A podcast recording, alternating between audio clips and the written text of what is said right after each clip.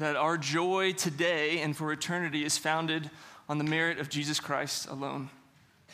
Let's pray and ask for God's help as we seek to open His Word and continue to rejoice in the salvation that He has won. Let's pray.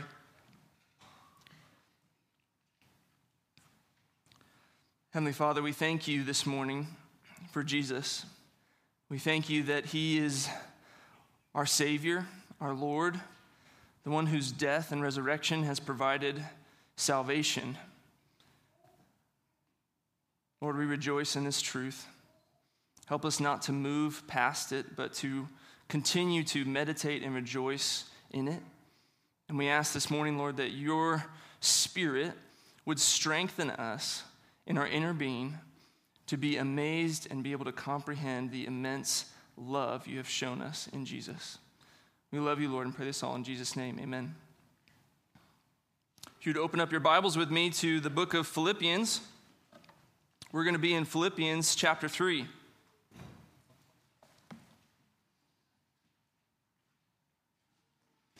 As Andrew mentioned earlier, I want to uh, wish all the dads in the room happy Father's Day. Thank you, brother. It is, it is truly a joy. It's a joy to get to be a dad. And I know I'm grateful for my father and his example of faithfulness and personal devotion and love for Christ. And fathers, by God's design, are role models that children look up to, that they can follow. And although imperfectly, we as dads hope to live in such a way that our kids can grow up to say, I want to be like that when I grow up. Everyone needs godly examples. We need to see what it looks like to pursue joyfully serving Christ for a lifetime. And in our study through Philippians, Paul has been pointing out model after model to help believers see and eagerly pursue Christ likeness. And in Philippians chapter 3, verses 12 through 16, Paul expresses his own sort of explosion of spiritual ambition. And he calls believers like you and me to follow his example. Would you look in your Bibles with me as we read Philippians chapter 3, verses 12 through 16? Paul writes, Not that I have already obtained this or am already perfect, but I press on to make it my own because Christ Jesus has made me his own. Brothers, I do not consider that I have made it my own, but one thing I do, forgetting what lies behind and straining forward to what lies ahead, I press on toward the goal for the prize of the upward call of God in Christ Jesus. Let those of us who are mature think this way. And if in anything you think otherwise, God will reveal that also to you. Only let us hold true to what we have attained. Repeatedly in this text, Paul declares with determination, I press on, I press on. Paul was running aggressively and energetically towards knowing Christ Jesus, his Lord, and being made like his Savior. And he calls us as believers to the same daily, eager pursuit.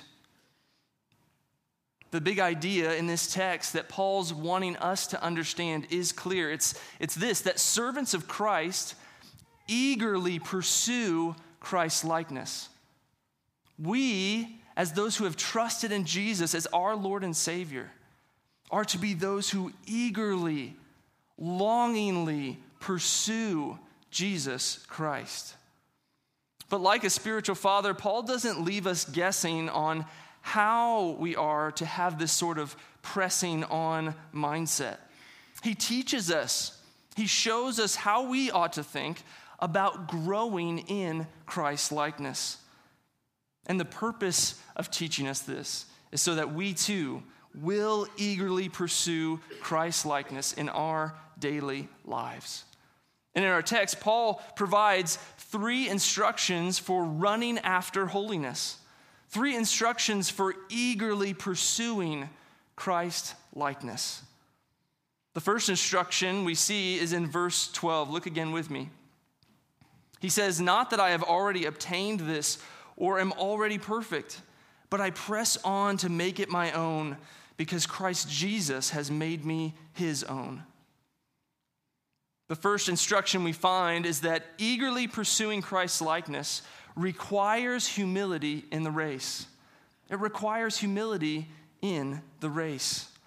Paul starts by acknowledging that he was not done growing into the image of Christ.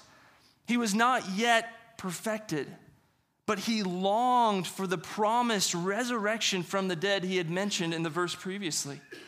This promise of resurrection life in Christ is the moment of salvation fully consummated.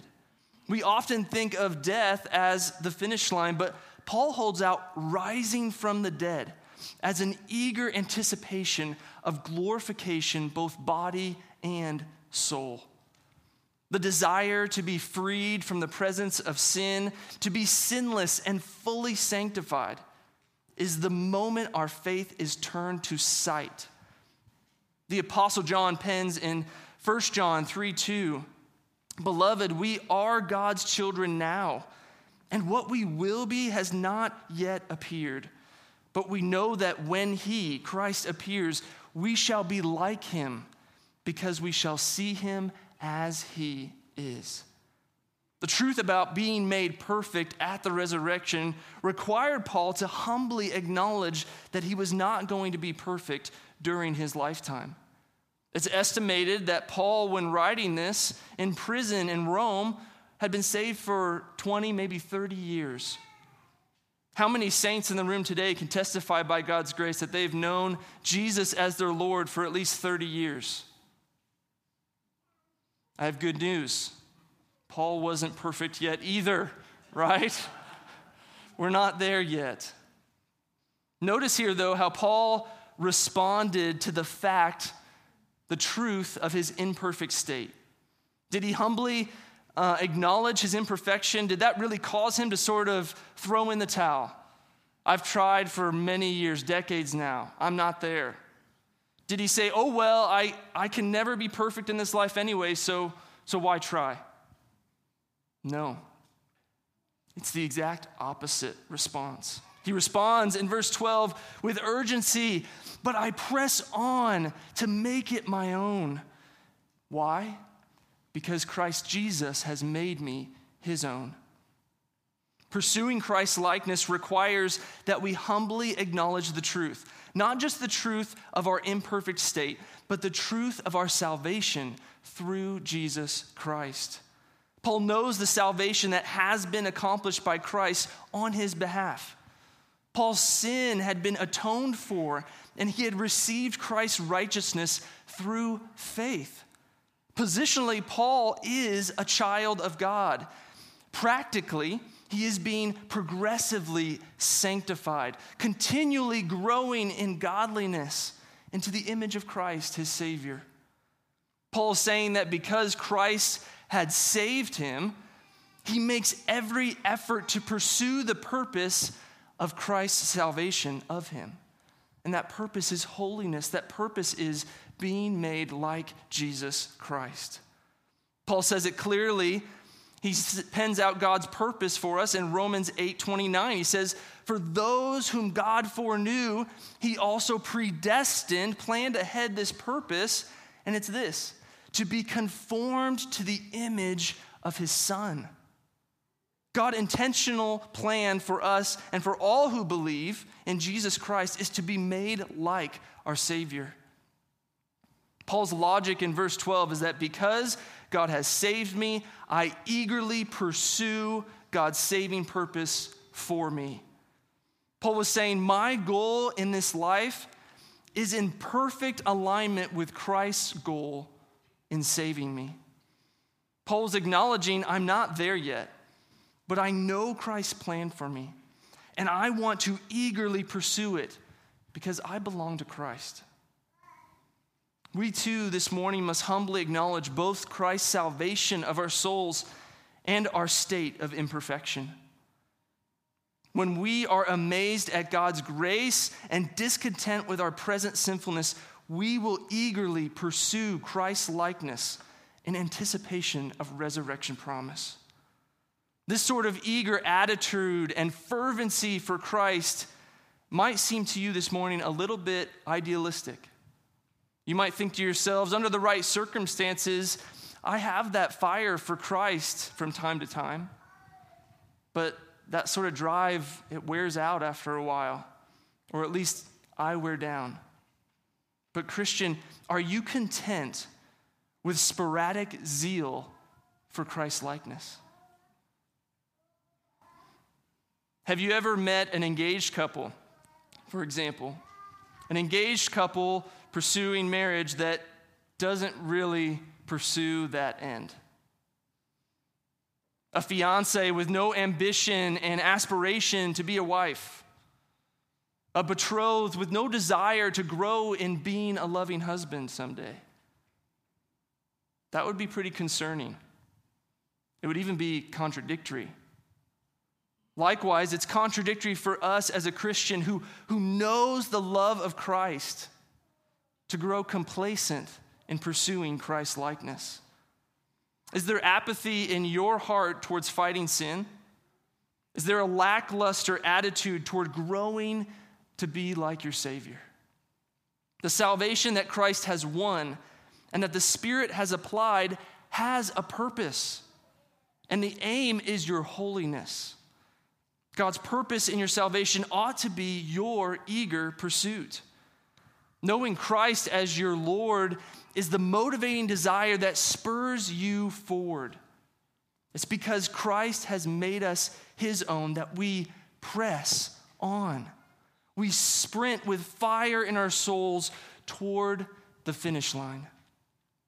And this starts with humbly admitting that Christ has saved me to make me holy. But it also takes humility to embrace the truth of our imperfect state today. If I had to guess, almost everyone here would readily admit their sinfulness, that they fall short, that they don't live perfectly.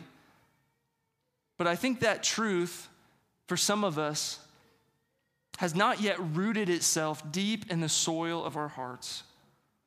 As regular churchgoers, we can tend toward a sort of practical perfectionism that eventually leads us to become spiritually stagnant. For example, we compare ourselves to others. We think, well, at least I'm not as proud as Alfred. I'm doing better than him.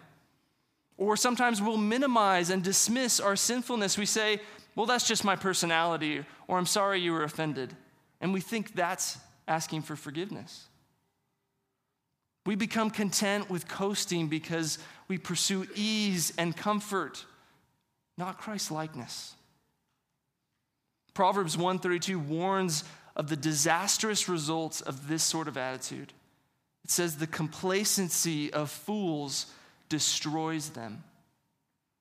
We too need to humbly admit that we are not yet perfect, not even close.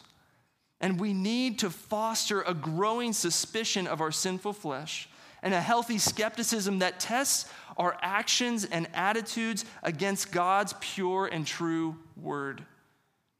And if we do this, the result will be that we will pursue change in accordance with God's word. There are also some here that are paralyzed by this practical perfectionism, but it looks like the opposite. We're continually evaluating if we're doing enough and are crushed to despair regularly because we can't be perfect. We compare ourselves to others and say, I'll never be as kind and considerate as Margaret. We sulk in our sinfulness and we say, I've sinned too much. There's no way God could love someone like me. There's just no hope for change. I'm stuck. Friends, we become stuck in our failure because we pursue a self righteousness, not a Christ likeness. But when we know both our sinfulness and our Savior, we will strive for holiness in the strength of His Spirit. When our hearts are drawn toward boasting in self, we look to our humble Savior and boast in His salvation that frees us and trains us to walk in His righteousness. When the waves of condemnation roar against our souls, we look to our perfect Savior and His glorious, righteous sacrifice that leads us again to repentance and faith. Humility in the race is essential if we are to eagerly pursue Christ likeness.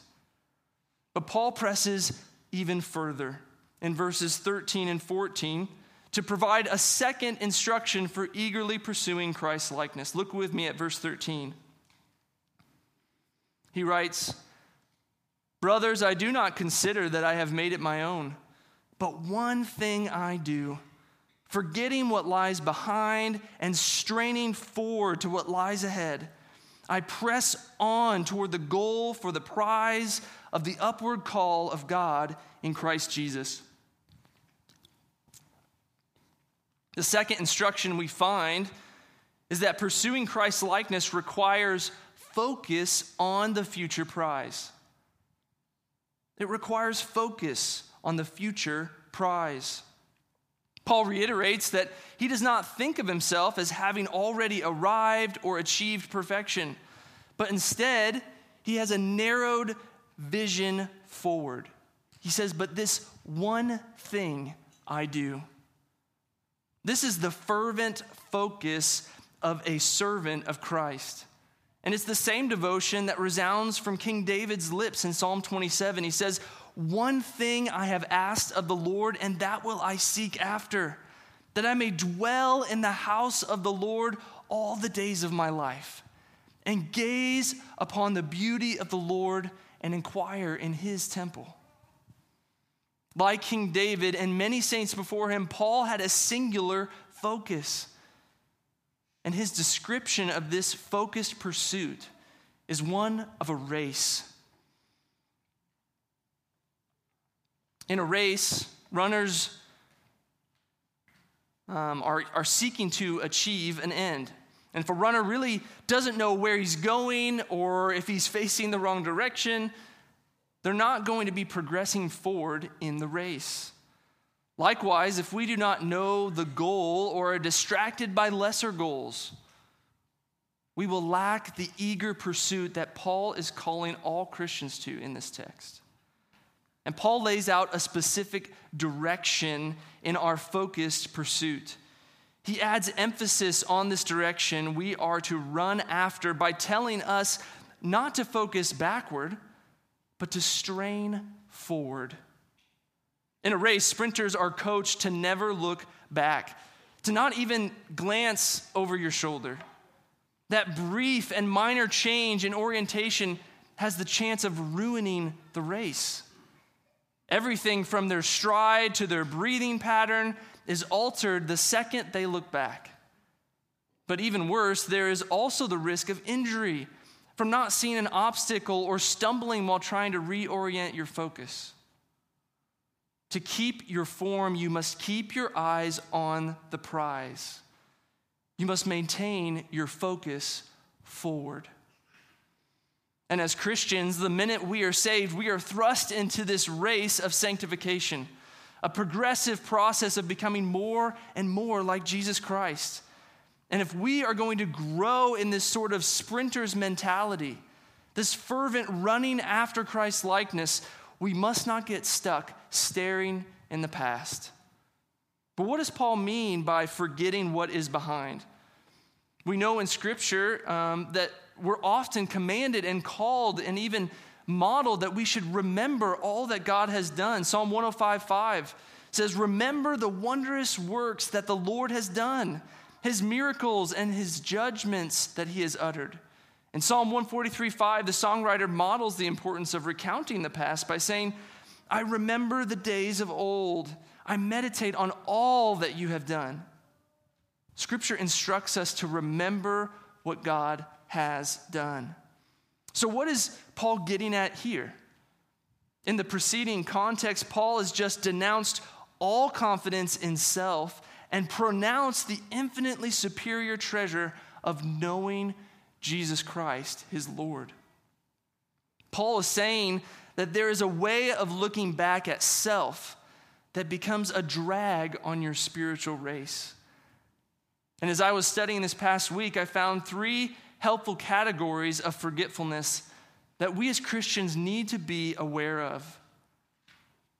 Areas of the past that can distract us from our focus on Christ and becoming like Him. The three ways that we often get stuck in the past, looking at self, are these past sins, past sorrows, and past successes. Past sins can be dangerous for us when we get stuck looking at the past because of guilt.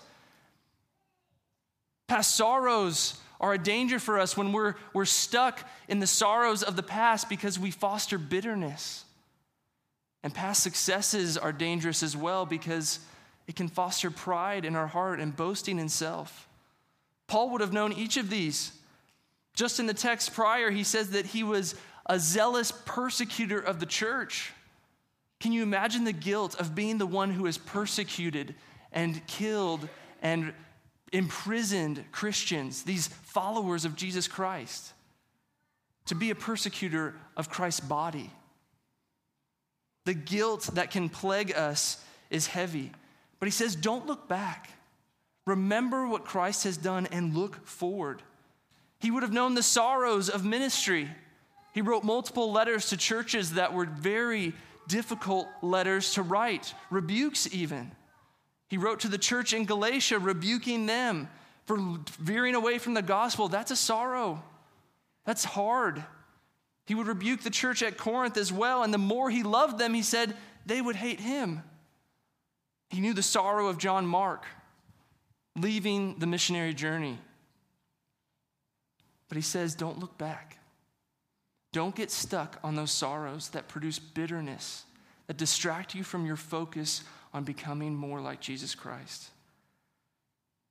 And thirdly, Paul would have been full of success, we would look at. He's, he's an ideal example of what it looks like to pursue Christ's likeness. He's modeling it for us here, but more than that, he was a multi church planter. He had a whole network of churches that he, he ran about and planted. He was uh, what I heard this last week was a receptacle of revelation, right? In Scripture, he, he ascends to the third heaven, respe- receives this revelation from God. Can you imagine that resume popping down on any church's table? Hey, I want to be a pastor at your church. By the way, I get special revelation from God, and I've planted tens and hundreds of churches. Do you think there's an opening here for me? Paul says, don't look back. Don't polish the medals. Press on. These are dangers for every Christian. If we become fixated on what is behind, our muscles will weaken. We will become spiritual cripples that are paralyzed by the past. But the antidote is not amnesia, the antidote is applying the gospel. The gospel reminds us of what God has done to deal with past sins and how to fight moving forward. The gospel explains God's sovereign purpose in suffering and the eternal weight of glory that is to come. The gospel points us forward, even in sorrow. And the gospel squashes any seeds of boasting and pride and self because, as we sang this morning, of Christ's all sufficient merit. It teaches us to look forward and boast in our Savior, not in self. The gospel of Jesus Christ is not just good news for a moment. It's good news for your whole life and the eternity to follow. The gospel is the foundation for all Christian living, it's what everything is built on. It's what everything rests on. It rests on this truth the truth that there is a holy God who you and I have sinned against. And the just judgment we deserve is to be condemned to eternity in hell.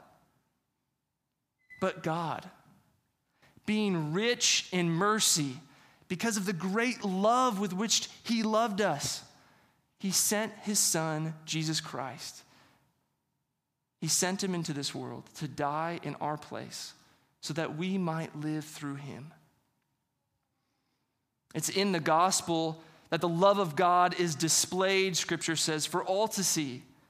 And it's not that we have loved God and that we've earned this sort of love from him. No, It says, not that we have loved God, but that He loved us and sent His Son to be the satisfactory payment for your sins. Friends, this is the immeasurable richness of God's grace and love on display. It's the free gift of salvation to all who believe, to all who turn from their sin and eagerly pursue trusting in Jesus Christ alone. If this is you this morning, if you have turned and trusted in Jesus as your Lord, you are in this race. And we need not graduate from the gospel, but rather grow in our amazement of our Savior. Then we will grow in our likeness to our Lord. For a runner, the past is simply the launching point for progressing forward. And the gospel is this explosive power that energizes your next step forward.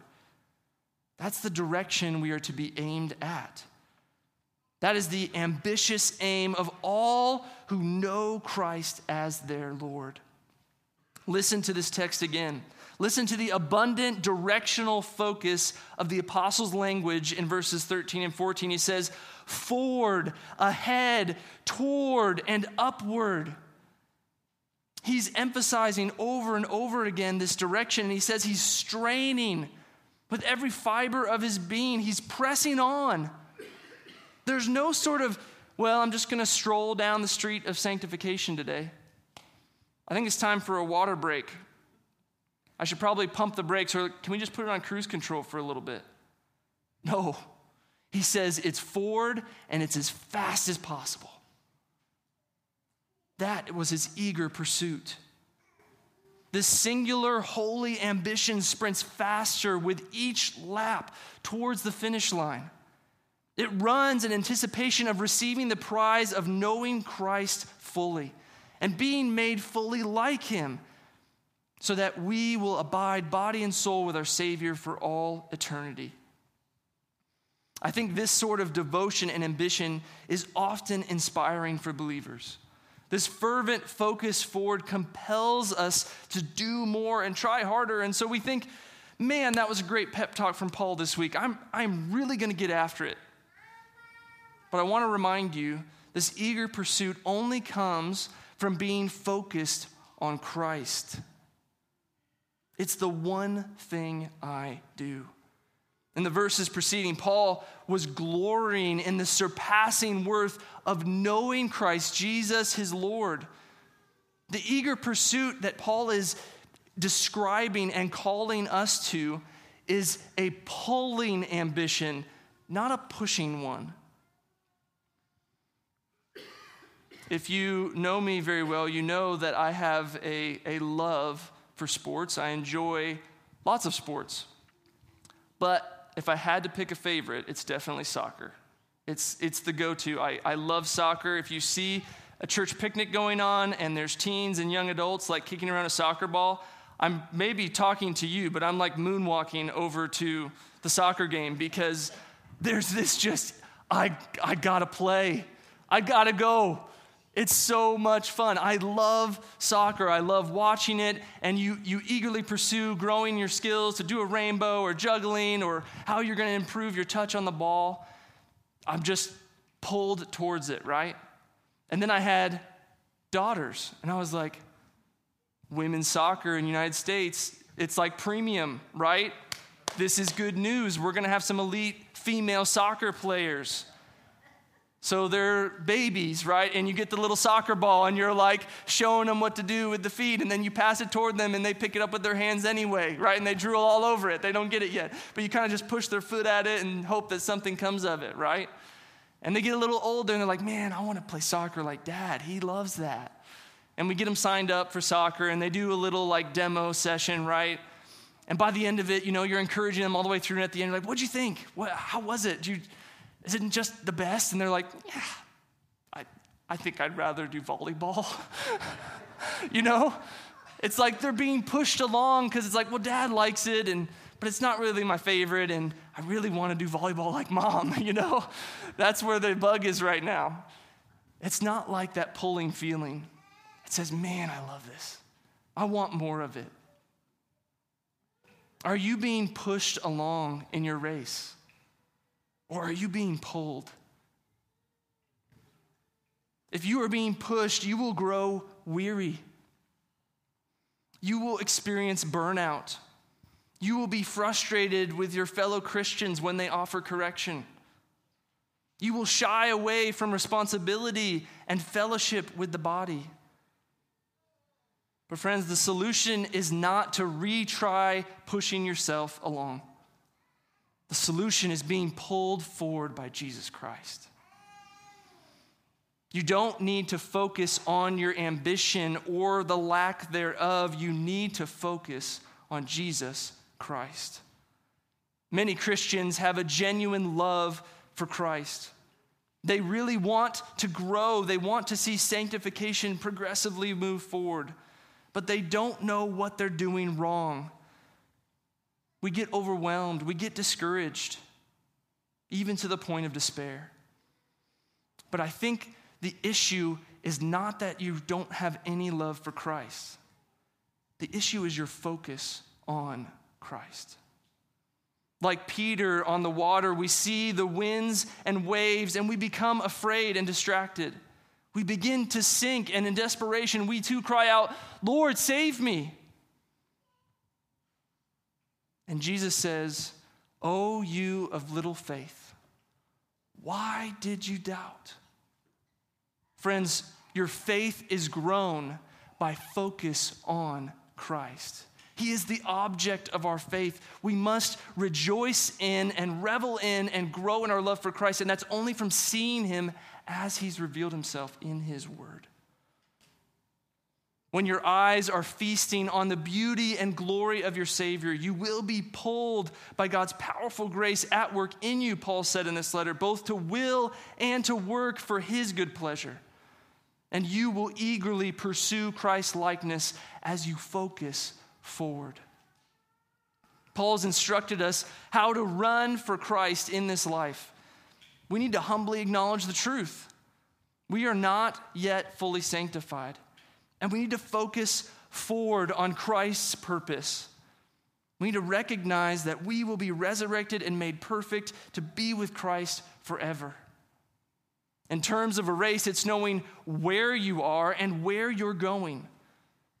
But in spiritual terms, it's knowing who you are today and who you are becoming. And the reason is is because servants of Christ eagerly pursue becoming like their savior.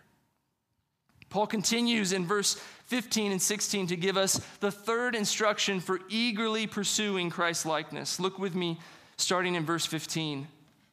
He says, let those of us who are mature think this way. And if in anything you think otherwise, God will reveal that also to you. Only let us hold true to what we have attained. The third instruction we find is that eagerly pursuing Christ's likeness requires faithfulness in the race. It requires faithfulness in the race. After Paul overflows in spiritual longing, he turns toward his fellow runners in the race to teach them. Runners like you and me. And he says, This is how mature Christians think. You ought to think this way. And if not, God will instruct you. Mature Christians humbly see that they are not done growing. Mature, mature Christians focus forward on Christ's purpose for them. Mature, mature Christians think this way.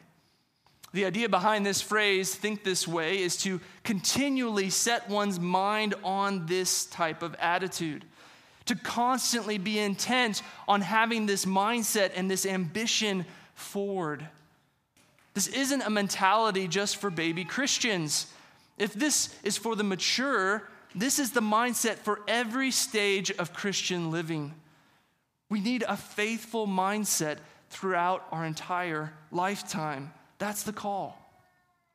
And in verse 16, he emphasizes again this need for faithfulness by calling Christians to, he says, hold true. This is to keep striving and living up to Christ's purpose, to keep running in the path that God has paved for us in His Word. And He says we are to hold true, He said, to what we have attained. This is a call to maintain a consistent life according to the understanding that each person already has from God's Word. This is such a gracious and patient statement from the Apostle Paul.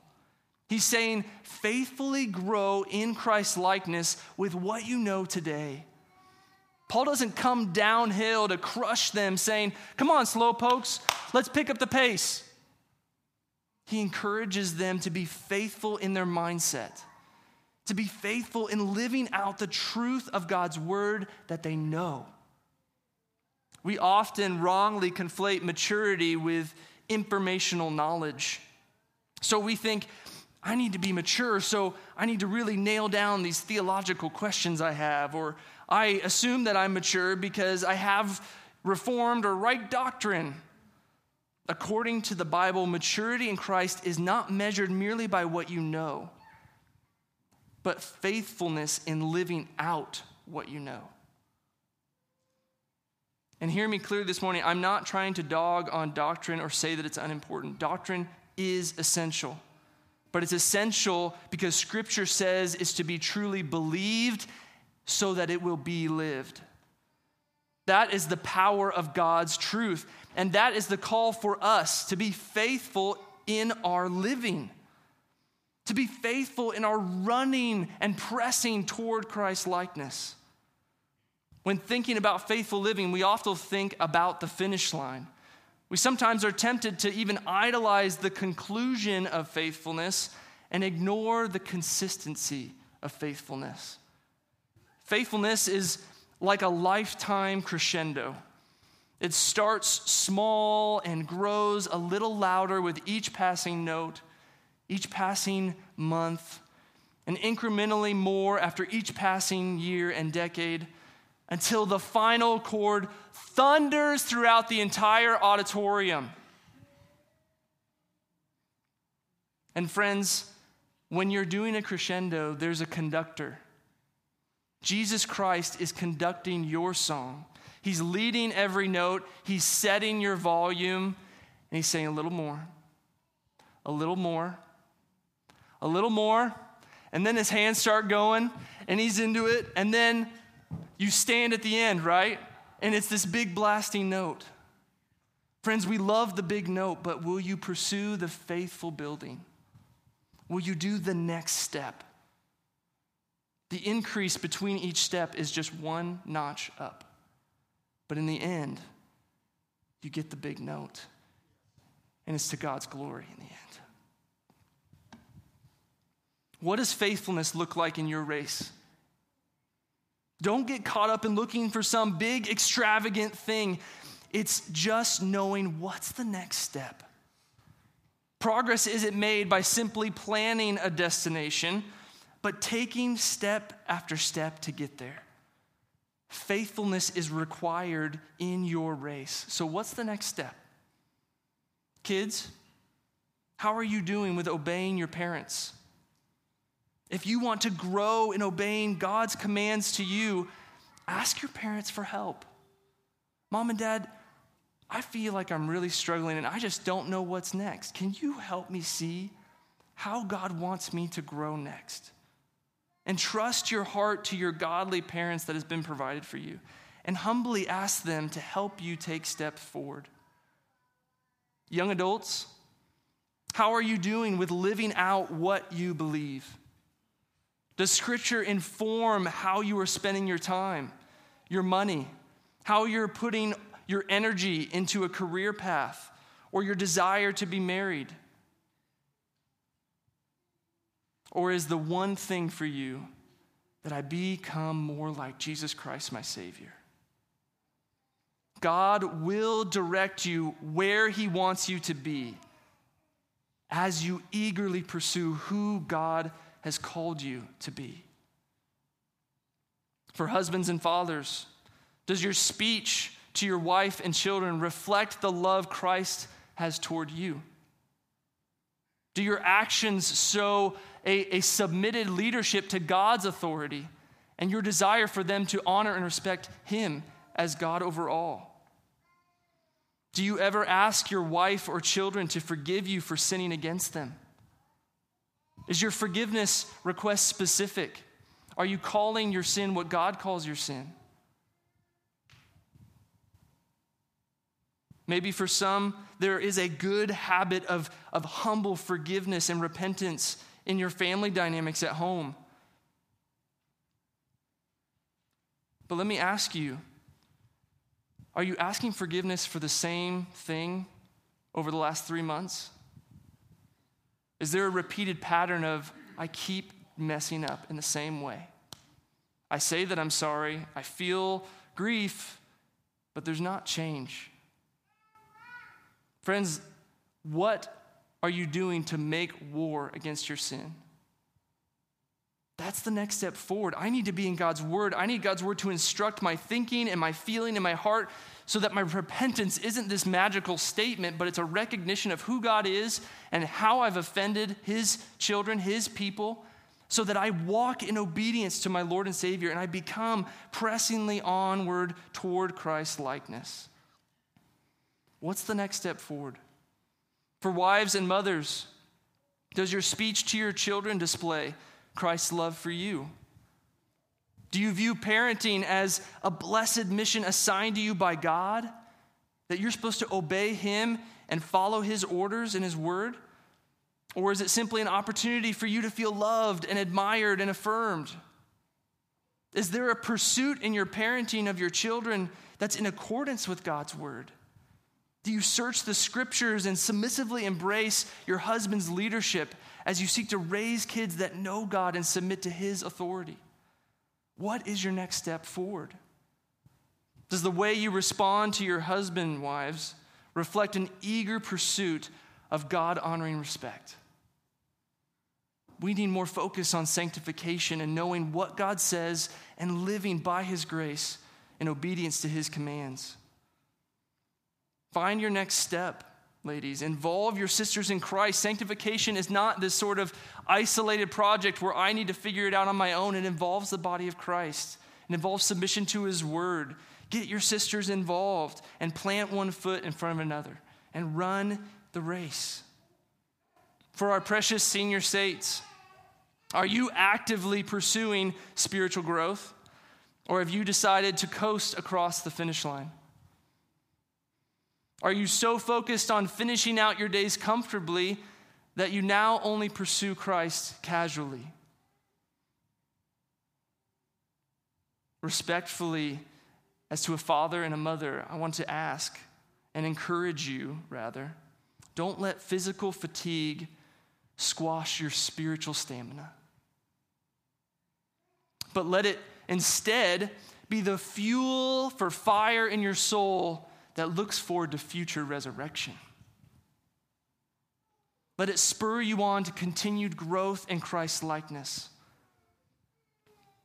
The church is strengthened by having sprinters with Paul's mindset.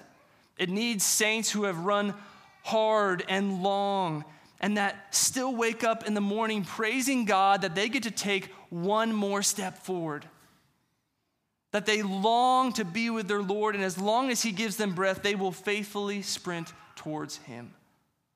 Are you seeking to finish well? We need faithfulness in our thinking and in our living in the race. Paul's call to us is clear. Servants of Christ are those who eagerly pursue Christ's likeness throughout every stage of life. And each step forward requires humility, it requires focus, and it requires faithfulness in the race. May we, like the Apostle Paul, press on in pursuit of the prize of the upward call of God in Christ Jesus. And when it's all said and done, and our days on this earth are finished, may it be said of all those who love Christ, they died running. Let's pray.